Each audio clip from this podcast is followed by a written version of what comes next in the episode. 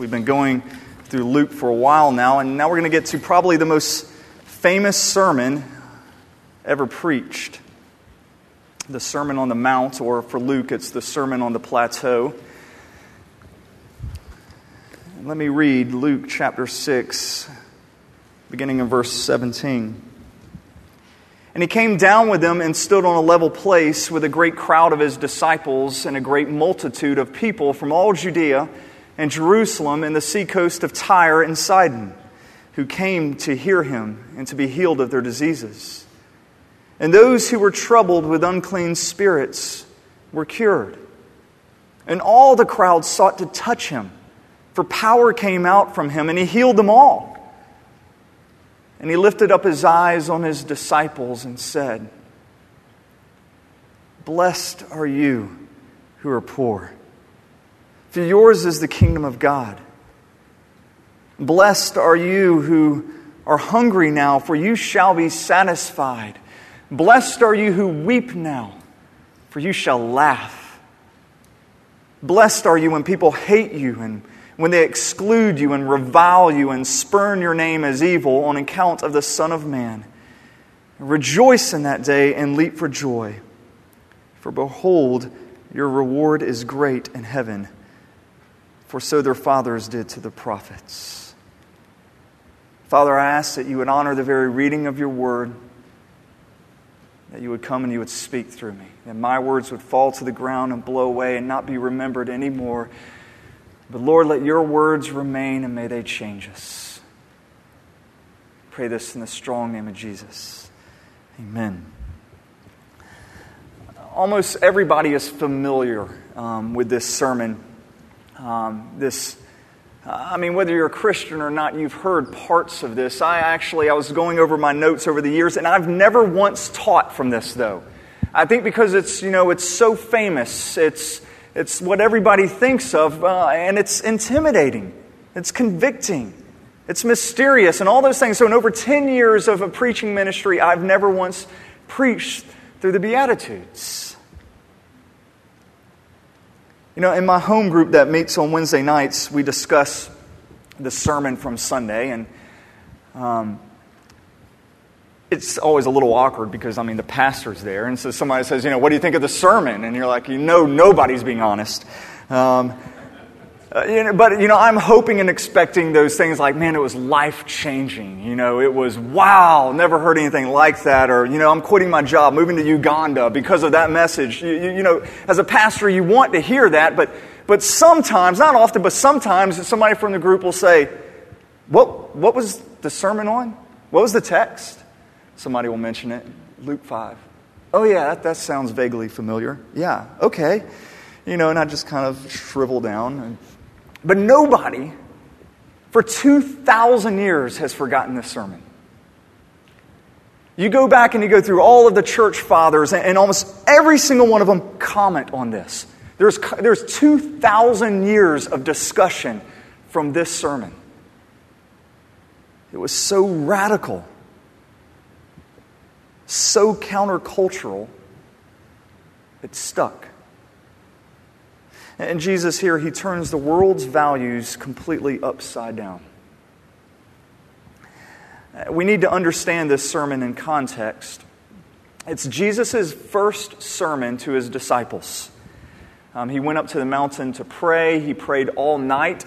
And then after he prayed, he picked 12 people 12 apostles. Now, he had a lot more disciples than this. You know, we find out later he even sends out 70 of his disciples. He's got a lot of disciples, but he narrows it down to these 12 will have a special relationship with me. And so he picks them and then he, he comes down and then he heals everyone from their diseases. People just want to touch him to feel the power come from him. And then he has people sit down and he addresses, I'm sure the, the 12 are there, then all the disciples. Then you have people from Tyre and Sidon on the outskirts there and he addresses them. And I'm sure the atmosphere is absolutely electric because here Jesus is starting the revolution they've been waiting for. It looks like he's finally organizing it. He's gathered all of his disciples. He's come down from the mountain. He's appointed the officers. So it's about time to get things going. And he, Jesus, he does start a revolution, but it's through community. That's what this sermon is about. What does the community that Jesus bring look like? What does it look like? He explains the values of the kingdom of God. He explains exactly what they are to think, what they are to believe now that they are his disciples, and it turns everything upside down. I think a good way to understand what's going on here is if you go back to, into Exodus when, when Moses went up to the mountain, he received the law of God, and he came down to the people and he gave it to them. Now, these people were already saved, they were already redeemed.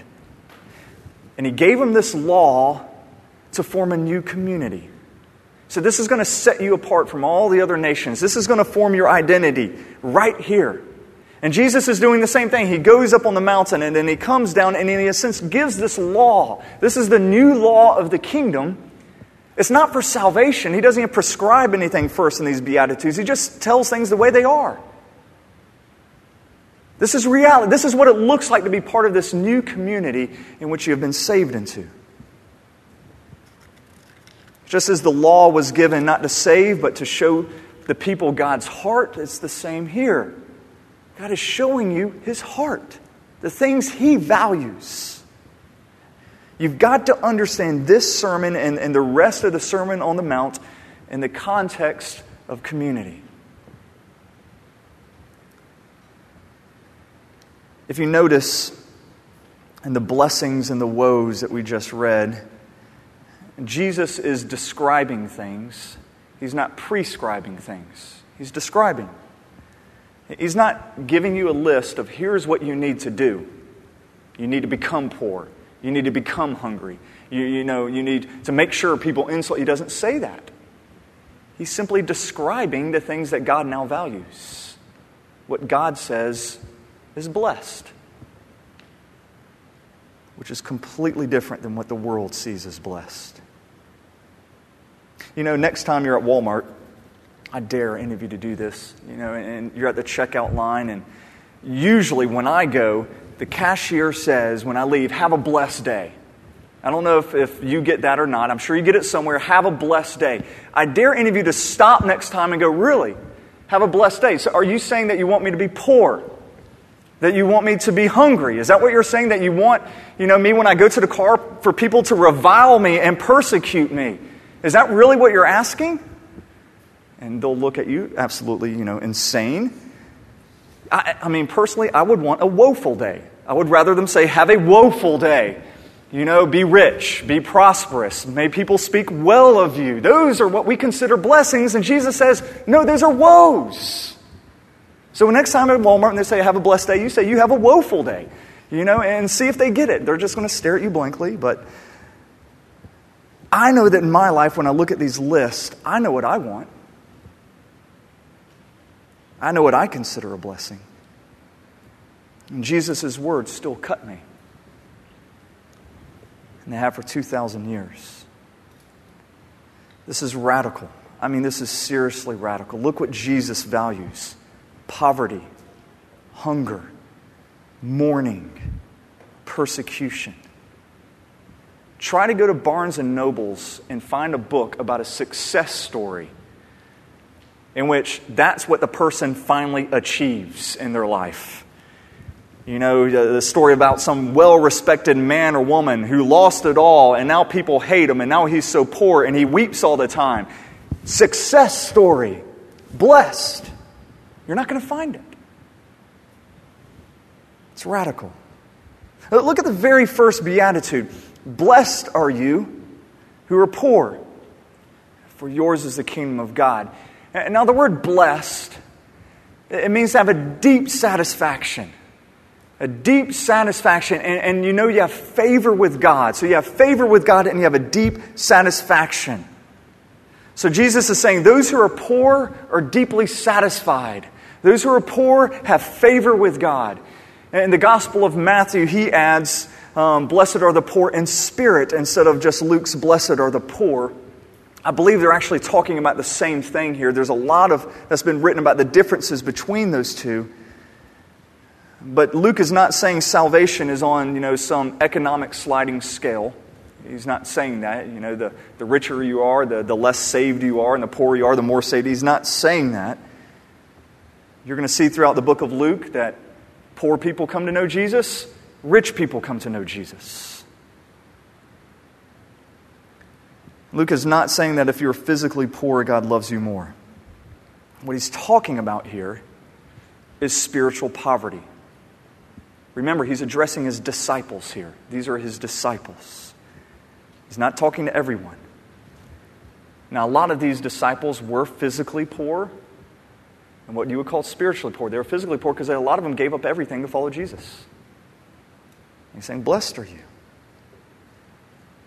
And, and Luke, he kind of weds the two together because often it is the physically poor who are the spiritually poor because well, they just understand things better. They're, they're more likely to depend on mercy, they're more likely to see that they're powerless, they're more likely to understand the gospel.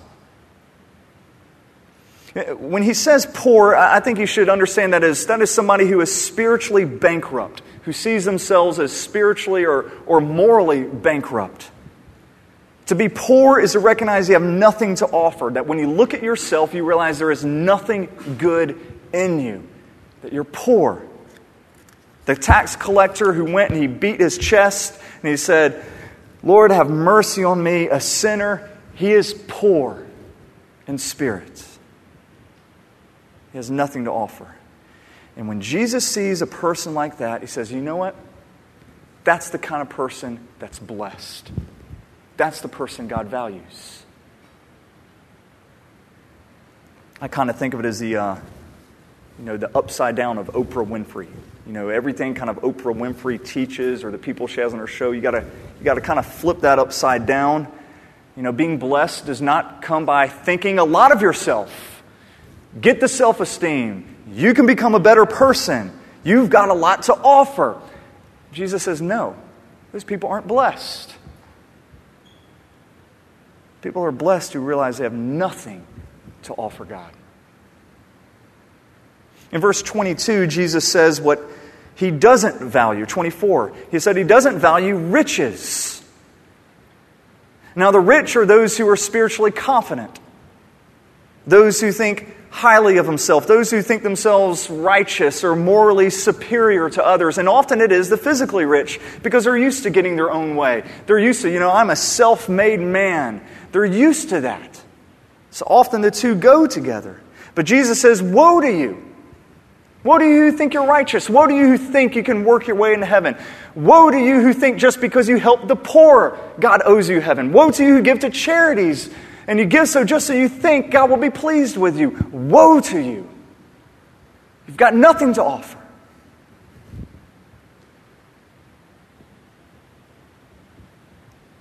Jesus says that the rich have received their consolation,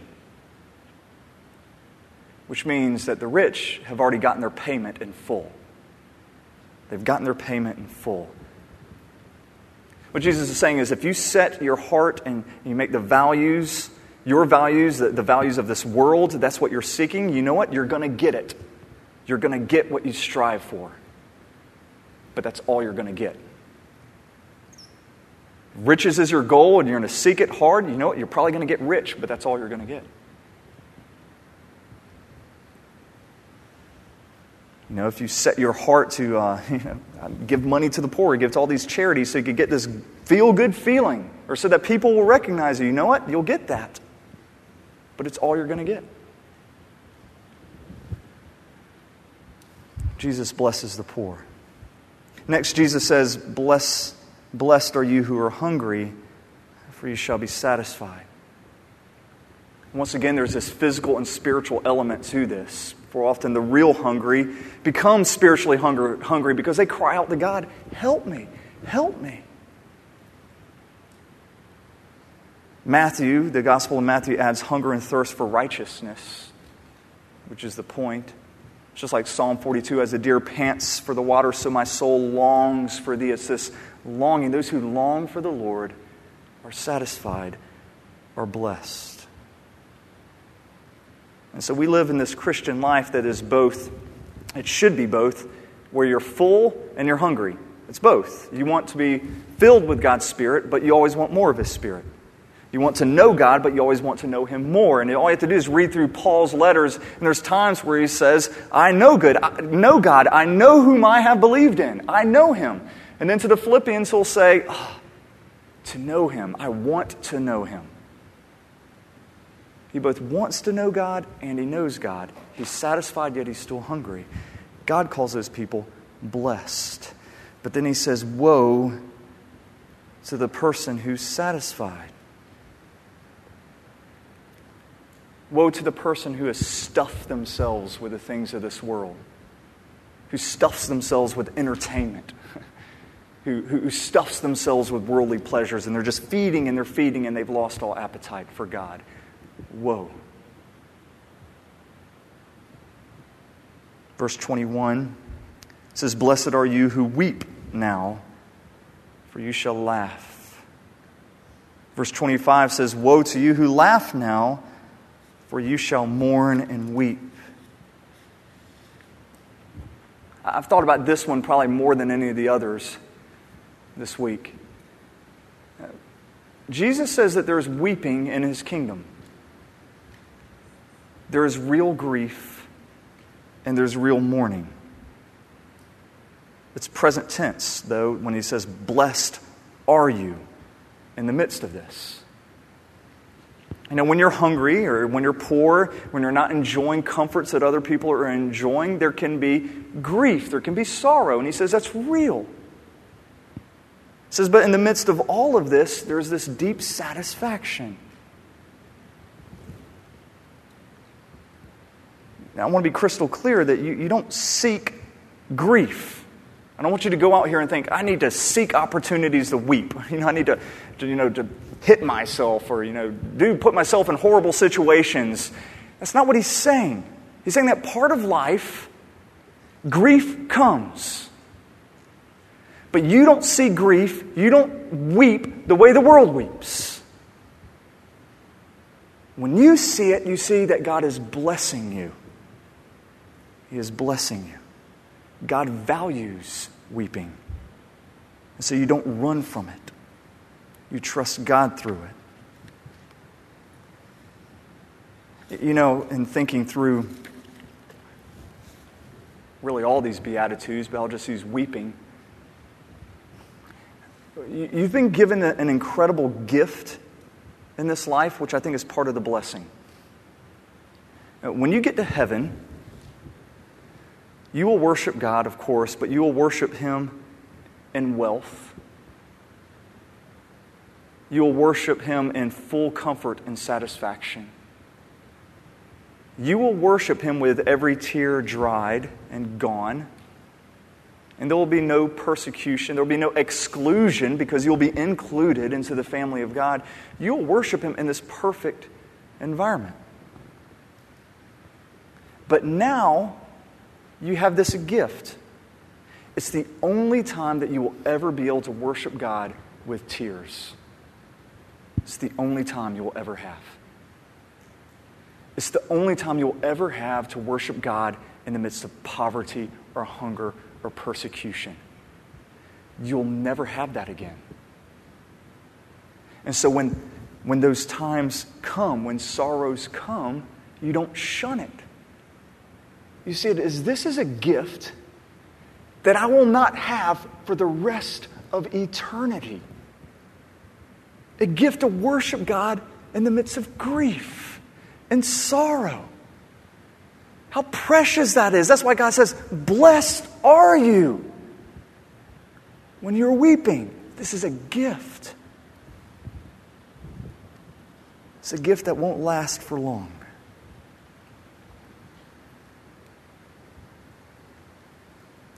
And when Jesus says, Woe to those who laugh now,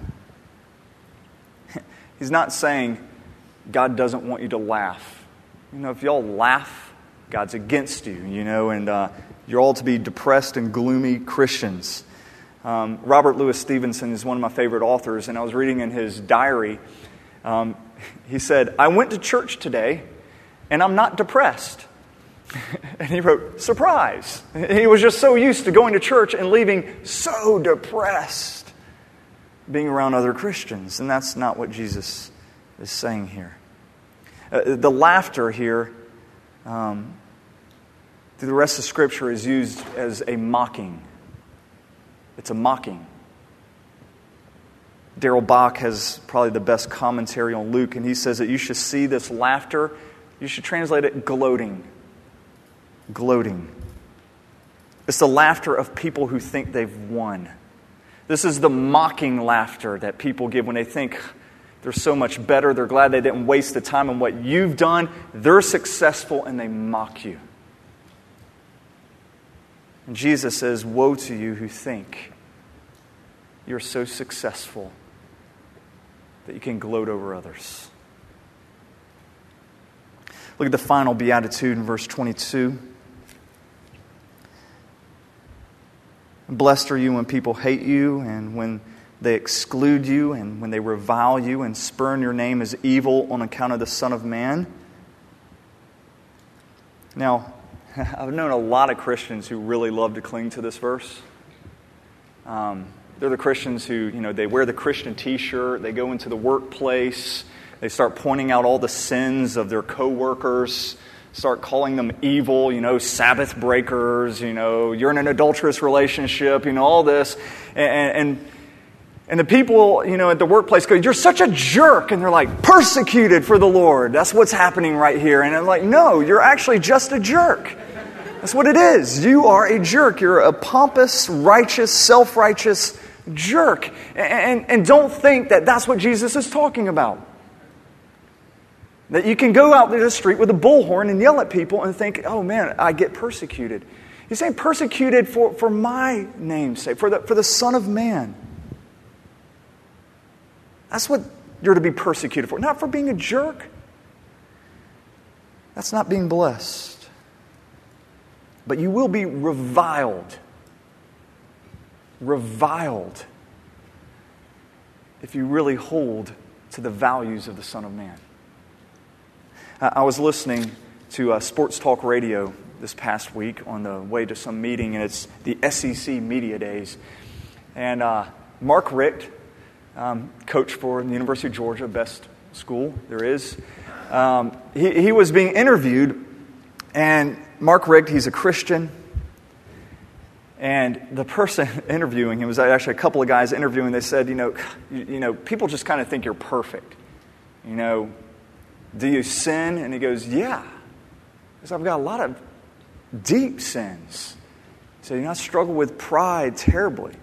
You know, with lust. You know, and, and they picked up on that. And, and he said, actually, I, I have a group of guys who ask me a question. Every, every single week, they ask me questions. And they, they, they say, you know, have you lusted after a woman? Every week I get asked that question. And he's talking to the interviewers about this, and they kind of nod and they're uncomfortable, and then they leave. And, when, they, when they left, and they, they even acknowledged we were uncomfortable because he looked us in the eye and he said these things. Um, but they leave, and then they totally mocked him. It's unbelievable. They just mocked and they mocked. They said, I mean, if that's sin, who can keep that standard? That's ridiculous. That's ridiculous. Nobody holds to this. And one guy goes, You know, I mean, if I see a good looking woman, I'm going to look twice. There's nothing wrong with that. And they mocked. That's what Jesus is talking about. Mark Richt, he didn't say one negative word. He, he didn't get one stone and throw it at him. But simply because of what he believed and his character, these people felt condemned. Simply by being around him, they felt judged. And so they, their only option was either to repent or to mock. And they mocked.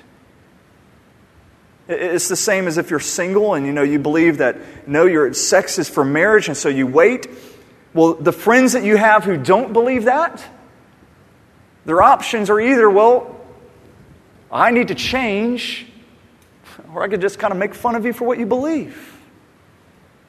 But that just that you hold to that condemns them and they revile you. Even when you don't say a negative word. You know, the values of Jesus are so contrary to the world's values. Just know if you hold them, you will be persecuted. Martin Luther said that was a mark of the church, persecution. The St. Augsburg Confession, or the Augsburg Confession, it defines church as the community of those who are persecuted and those who are martyred for the gospel. That's what the church is. Paul just says if you desire to live a godly life in Christ Jesus, you will be persecuted. But after this, Jesus gives the only command that's in the Beatitudes. He says, When this happens, rejoice. That's a command. Rejoice in that day. Leap for joy. Celebrate. But woe to you people who, who when everybody speaks so well of you.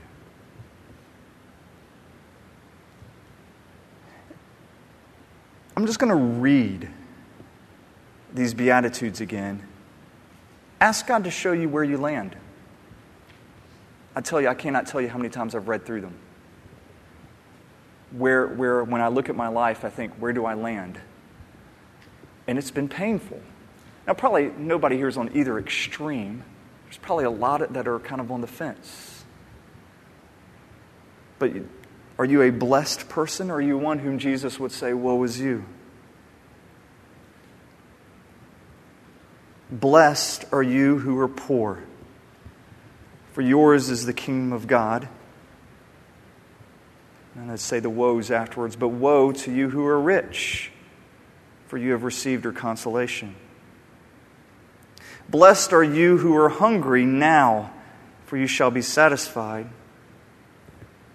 Woe to you who are full now, for you shall be hungry. Blessed are you who weep now, for you shall laugh.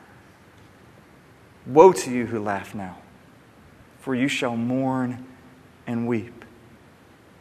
Blessed are you when people hate you and when they exclude you and revile you and spurn your name as evil on account of the Son of Man. Woe to you when all people speak well of you, for so their fathers did to the false prophets. And pray with me. Lord, I pray that you would show us where we are on that. You're the king. You brought in a new administration. With every new administration, there's new things that are valued and there's new things that are discarded. This is what you value poverty, hunger, being persecuted mourning. What you see as pitiable or woeful or riches, comfort, mocking laughter, and people speaking well of us. Lord, I pray that we would value what you value. We pray this in the name of Jesus. Amen.